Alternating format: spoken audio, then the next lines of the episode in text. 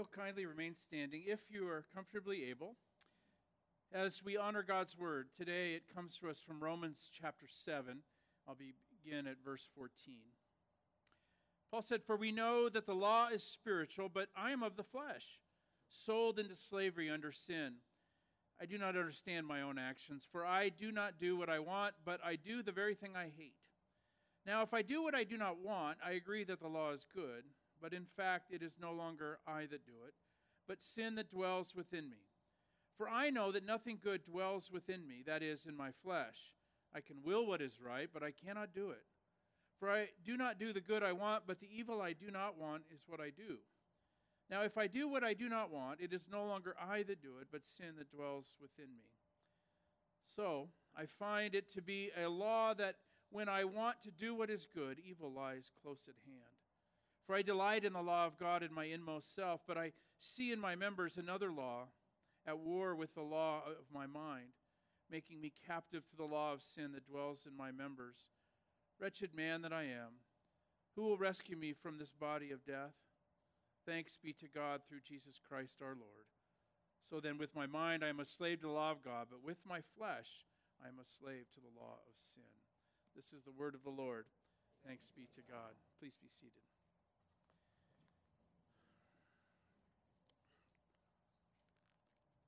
I did forget one important announcement today. Um, we are taking communion today. So after communion, you'll have a little cup. Um, take that cup with you on your way out. Keep that. Take it with you. You can take it home. You could use it as a souvenir, or you can deposit it in one of the trash bins outside on your way out. So we uh, we have close services. We have we got to get everybody in and out. Is that what I'm saying? As we say, you don't have to you don't have to go home, but you can't stay here. Is that maybe what we're saying? No, we want fellowship on the patio is what we want. That's what we want, Kurt. I'm better. I better pray. Father, what a sacred privilege it is to hear your words to us. We ask humbly that your Spirit would be the one who speaks today to our hearts, to our minds, that we might be receptive and allow you to be our teacher. Amen. In Romans 7, text that I just read, Paul talks about his own personal struggle with sin. He says that he knows what is right, he understands the rules, he understands what God wants, he understands the law, but he finds himself doing what is wrong against the law. He says he does not do the good he wants to do, instead, he does the evil he does not want to do. Paul is talking about a very personal struggle in his, in his mind and in his heart and in his flesh. And I think it's something that all of us who are Christians, all of us who are believers in Jesus, can relate to.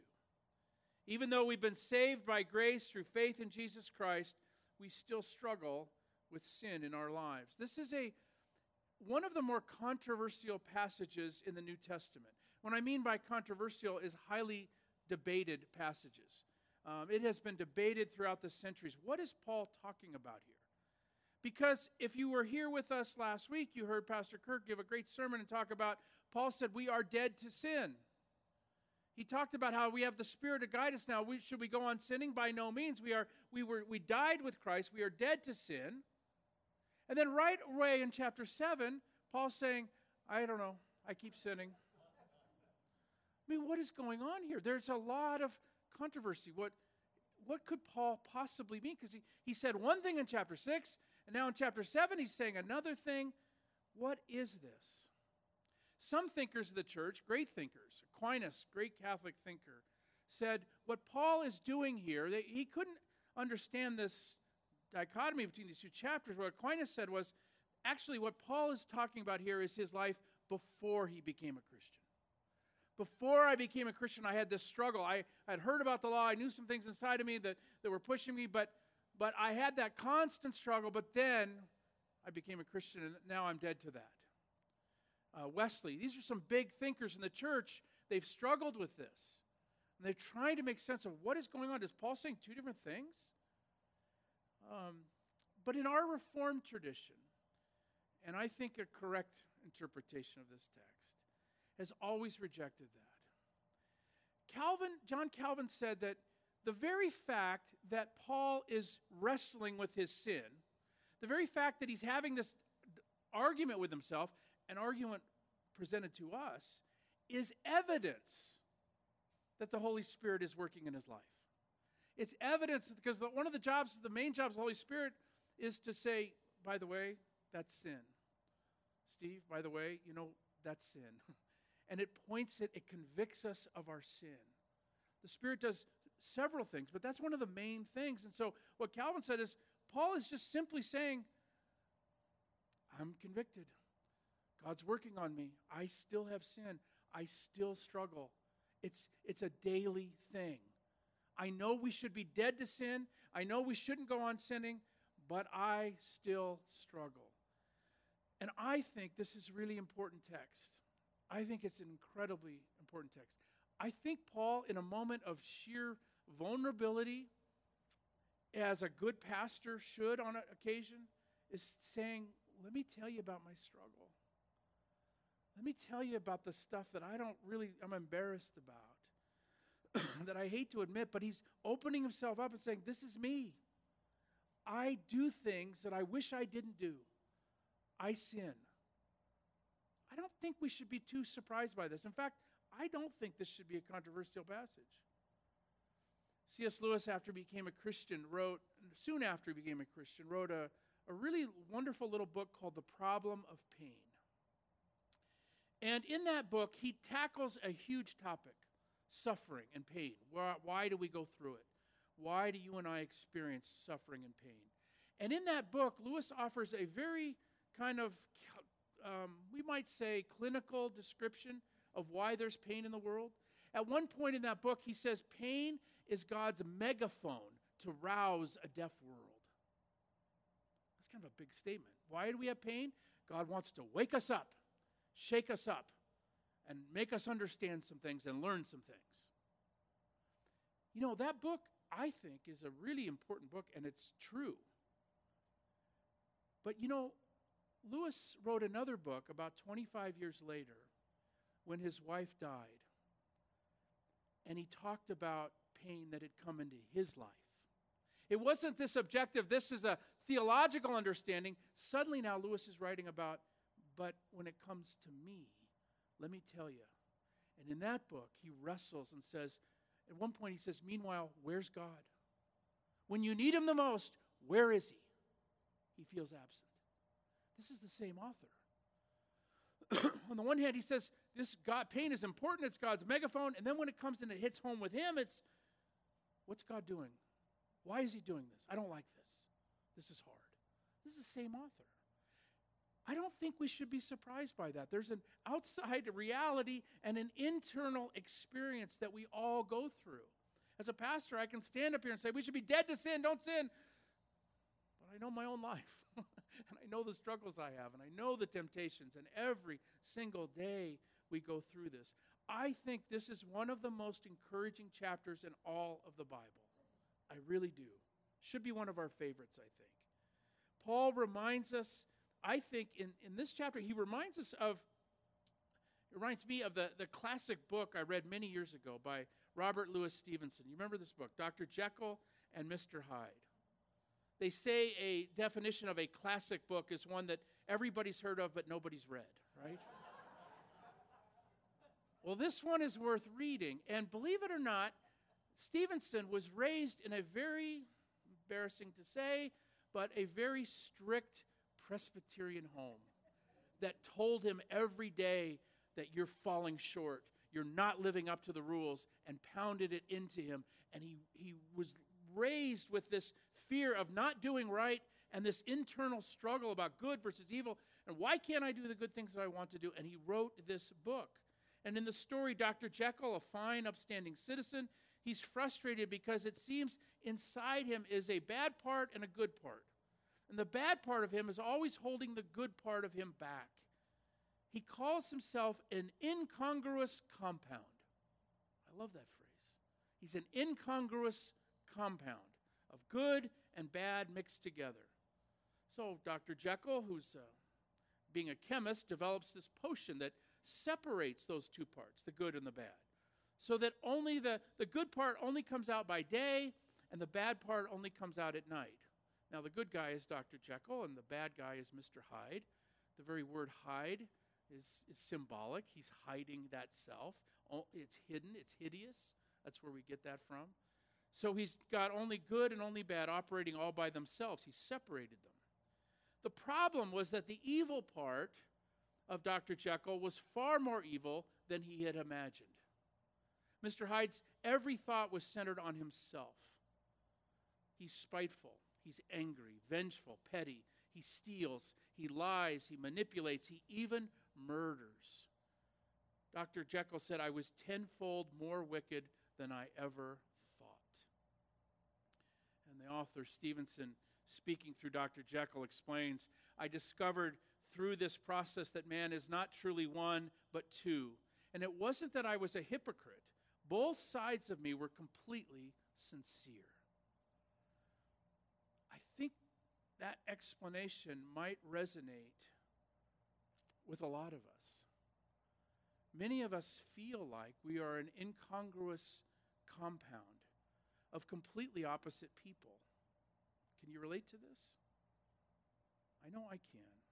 There's a part of me that wakes up in the morning goes, Today I'm going to do the right thing. Today I'm going to hold my tongue. Today I'm going to try and be affirming and not discouraging. Today I can go, the list can go on and on and on.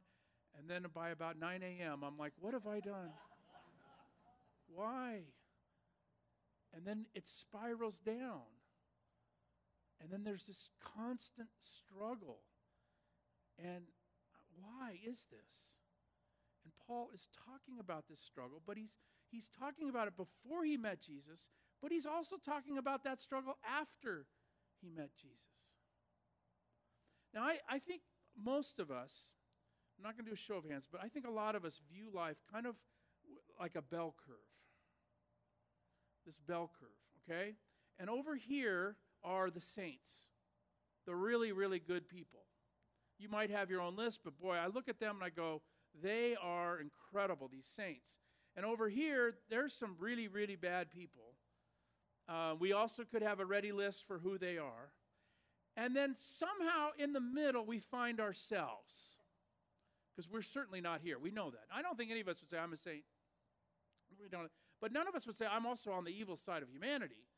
And then we're somewhere here and basically good. We're kind of here. There might be shades of it, but we all live kind of here.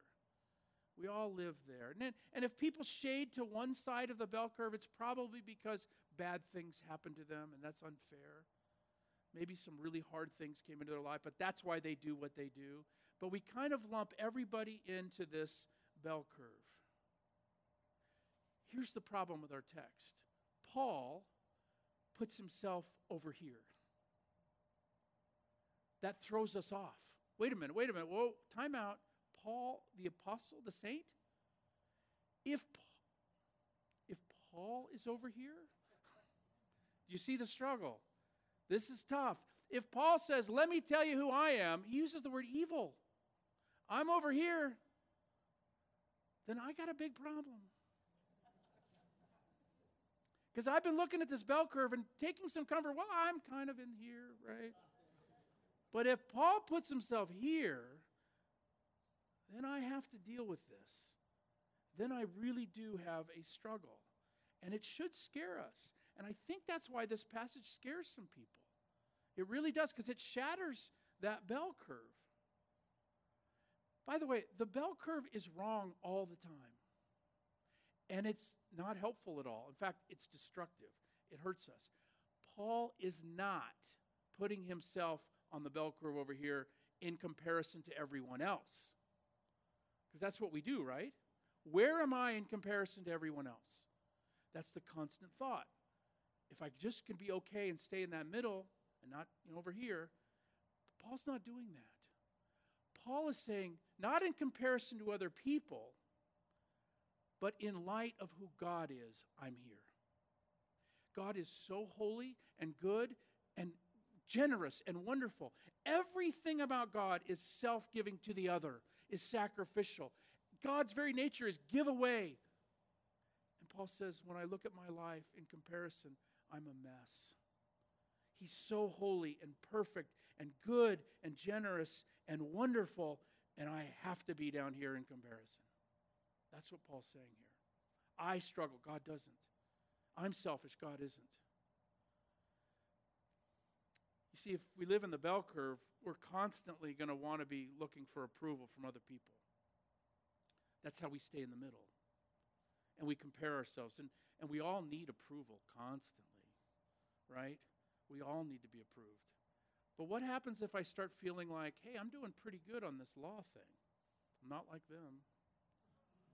What comes in? Pride. Pride's not a good thing. And you see the cycle? As soon as I think, well, I'm, at least I'm not, uh, that's bad, and then it starts going down.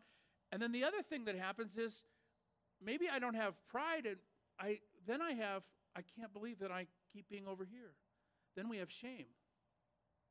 Pride and shame are, are deadly, and they're dangerous to us. I wake up every day and I go, Why am I the way that I am? Shame does this terrible thing to us. Shame tells us that tells you that your past is much worse than it was. Oh, what an ugly voice it is. It makes you look back at what you, your past and say, oh, you know, you were really terrible. The other thing that shame does is it takes away hope for your future. You're never going to be the good person you think you can be. It's a double whammy. It's awful. And Paul is talking about this. And so Paul gets rid of the bell curve. He discovered how to get rid of pride, and he discovered to get rid of shame. And it was because of the work of Jesus Christ. Tim Keller puts it this way. I'll put up on our screen. Keller says, Everyone has a war within themselves.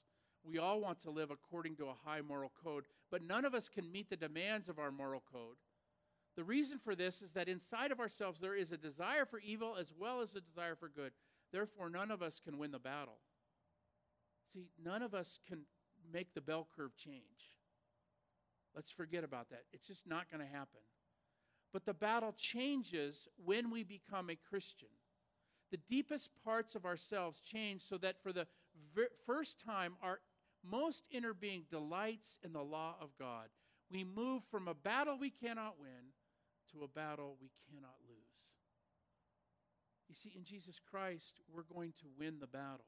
His grace is going to cover and win suddenly the battle changes dramatically. Suddenly, our motivation changes. I'm not doing good and I'm not keeping the law in order to be on a different place on the bell curve. I'm doing it because I cannot believe how much God loves me. I can't believe that He took away all my shame. I don't have to have pride because I don't I can't have any. I don't do any good, but he does good for me. You know, the there's a when the Pearl Harbor happened, um, there's a famous quote from Winston Churchill. Um, he, he called FDR, and he, the whole war he knew was changed, World War II. And he wrote, No American will think it wrong of me to proclaim that hearing the U.S. was on our side was the greatest joy to me. Think about that. He said, I, I, I'm in, I discovered that that the U.S. was now in the war, and that became a source of great joy for me to discover this. England would live, Britain would live. The rest of the war was simply proper application of overwhelming force. I went to bed, slept the sleep of the saved and thankful. It's a great definition of who we are, friends. You want to know what the overwhelming force is that comes in on our side? overwhelming force that is marching behind us, that is coming and saying, We're going to do this, we're going to win. Grace, forgiveness. It's overwhelming. It's overwhelming. And, and our response? Sleep well. Be thankful. Sleep the sleep of the saved. God's grace is powerful, and that's us. We go to bed in awe and so thankful that God in Jesus Christ has done what we could not do for ourselves. Through his grace, we win the battle. I wake up in the morning and I say, Lord, I'm going to do this today, and I'm going to, I'm going to win, and I'm going to do this, and make sure not to do this, and this, and this, and this. And on my good days, I'm doing that out of a motivation because I just want to be with God and I want to be walking with His Holy Spirit. And I'm so thankful for what He's done. But also on those good days, I go to bed and I say, Lord, thank you, thank you, thank you, thank you. I'm in awe at how good you are. John Newton wrote a letter when he was 83 years old. And he was writing to a fellow pastor, and he confessed that he had always assumed, after walking with God for 40 or 50 years, that he would have made more progress in his Christian life. That he would have, he wondered why at 83 his temptations of the flesh, he said, were still as strong as they were when he was a young man. I thought I'd be better by now. I thought by 83 years I would have had this figured out, he said. And he came to this conclusion we think growing in grace means getting to a place where we don't need grace anymore. But growing in grace often means growing in our awareness of our need for grace. Do you see that difference? See how important that is? He's absolutely right. You know John Newton, he wrote the best of all hymns, right? Amazing Grace. You know that first stanza, right? Amazing grace, how sweet the sound that saved a wretch like me. I once was lost, but now I'm fine. I was blind, but now I see. That's conversion. That's what it means. But did you know that the second stanza is the best one in the whole song? It's Romans 7. The second stanza. Remember how that goes? Twas grace that taught my heart to fear, and grace my fears relieved. What does that mean? It's odd. Grace taught my heart to fear. I thought grace was just make me feel better. Grace taught my heart to fear. What is John Newton saying? I learned through grace how good God is, how holy, how wonderful. And the result was in my heart I had awe and reverence. And my immediate response to that is that's not me. I'm not God. Only He is good, not me.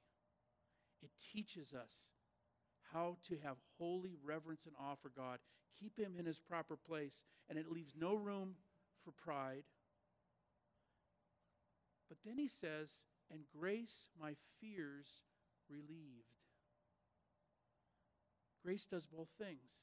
It teaches us how good and holy God is, but it also comforts us and reminds us of what his care is like for each and every one of us. It's such a gift. In fact, it is a gift for the Holy Spirit to remind you of your sin and my sin. That is a great gift when we're reminded of it. Because the only place we can go for help is to fall down on our knees in awe and reverence and say, Lord, pick me up, help me. So it's grace that taught my heart to fear, and grace my fears relieved. Like Paul, I think a lot of us arrived this morning carrying a lot of baggage from the struggle. We've spent too much time this past week embarrassed by our sin. A lot of us arrived this morning in our minds saying, I do the things I shouldn't do. The past is haunting, the future without, is without hope because we cling to shame instead of Christ. But listen to the way Paul ends this section. What a wretched man that I am. Who's going to rescue me from this cycle, this, this body that is subject to, to death? Thanks be to God who delivers me through Jesus Christ our Lord. So, friends, here's what I want us to do this week. I'm going to give us a little homework to end.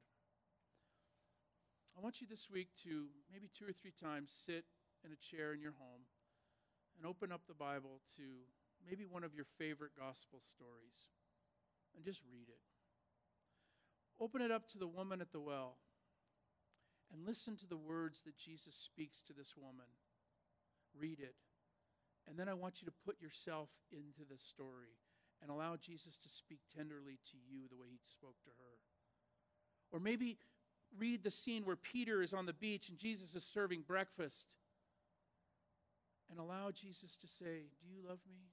I want you to feed my sheep. Here's some fish. Here's some bread. I want you to have breakfast with me. Or maybe it's the story of Mary at the tomb and hear Jesus say to you your name in a tender way. Or maybe you're in the boat. You're afraid of your what's happening right now and hear Jesus speak to you personally and say, "Calm, let's calm this storm." Or maybe read this passage of the upper room. And when Jesus is saying, Take and eat, this is my body, put yourself there. Put yourself there. I know we're battered by pride and shame, but what we really need is to Jesus to say, Take and eat. This is for you. My grace is enough for you. We gather at this table this morning and we remember.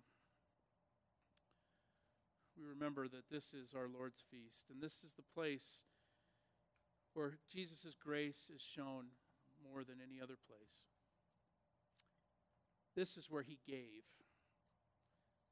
where he gave his life for us, for each and every one of us. As we begin, let's join in our communion liturgy. Is it fitting and right that we come to this table? Yes, it is fitting and right because Jesus came not for the strong, but for the weak, not for the righteous, but for sinners, not for the self sufficient, but for those who knew they need rescue. To all who are weary and need rest, to all who mourn and long for comfort, to all who feel worthless and wonder if God even cares, to all who are weak and frail and desire strength, to all who sin and need a Savior. Jesus welcomes into his circle, adopts him into family, and reserves a place at his table. For he, is, the mighty friend of sinners, the ally of his enemies, and the defender of the indefensible, and the justifier of those who have no excuses left.